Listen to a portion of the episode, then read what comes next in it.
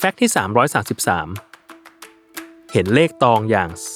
333 Random as fact เลยขอเชื่อมโยงตัวเลขกับความจริงเข้าด้วยกัน อย่างเรื่องทางหลวงแผ่นดินหมายเลข 333 ซึ่งใครหลายคนคงงงว่าเส้นทางนี้ไปไหน ยกขึ้นมาทำไม แล้วมันสำคัญอย่างไร โดยเส้นทางเส้นนี้มีความยาวเกือบ 183 กิโลเมตรกว่าๆเป็นเส้นทางสายอู่ทอง ท่าน้ำอ้อย ที่เชื่อมการจราจร ระหว่างจังหวัดสุพรรณบุรี อุทัยธานี และนครสวรรค์ไว้ด้วยกัน เริ่มตั้งแต่อำเภอด่านช้าง จังหวัดสุพรรณบุรี ต่อมาถึงอำเภอบ้านไร่ จังหวัดอุทัยธานี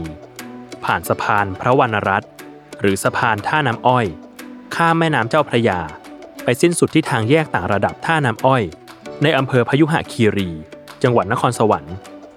โดยผู้ที่สัญจรผ่านไปมา อาจเรียกถนนนี้ในอีกชื่อหนึ่งว่า ถนนด่านช้างบ้านไร่ ซึ่งเส้นทางดังกล่าว มีความสำคัญทางประวัติศาสตร์อยู่ 2 เรื่อง นั่นคือ 1. ประวัติศาสตร์ด้านศิลปะหัตถกรรม เพราะเป็นเส้นทางขนส่งความงดงาม แห่งงานหัตถกรรมอันเรื่องชื่อ ของอำเภอบ้านไร่จังหวัดอุทัยธานี อย่างผ้าทอลาวครั่งและผ้าทอชนเผ่ากะเหรี่ยง หรือปากากยอ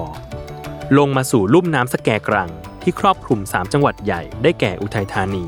นครสวรรค์ และกำแพงเพชร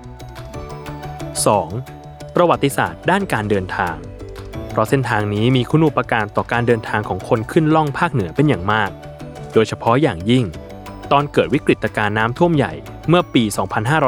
2554 ที่ต้องใช้เส้นทางนี้เลี่ยงมวลน้ำขนาดใหญ่จากกรุงเทพ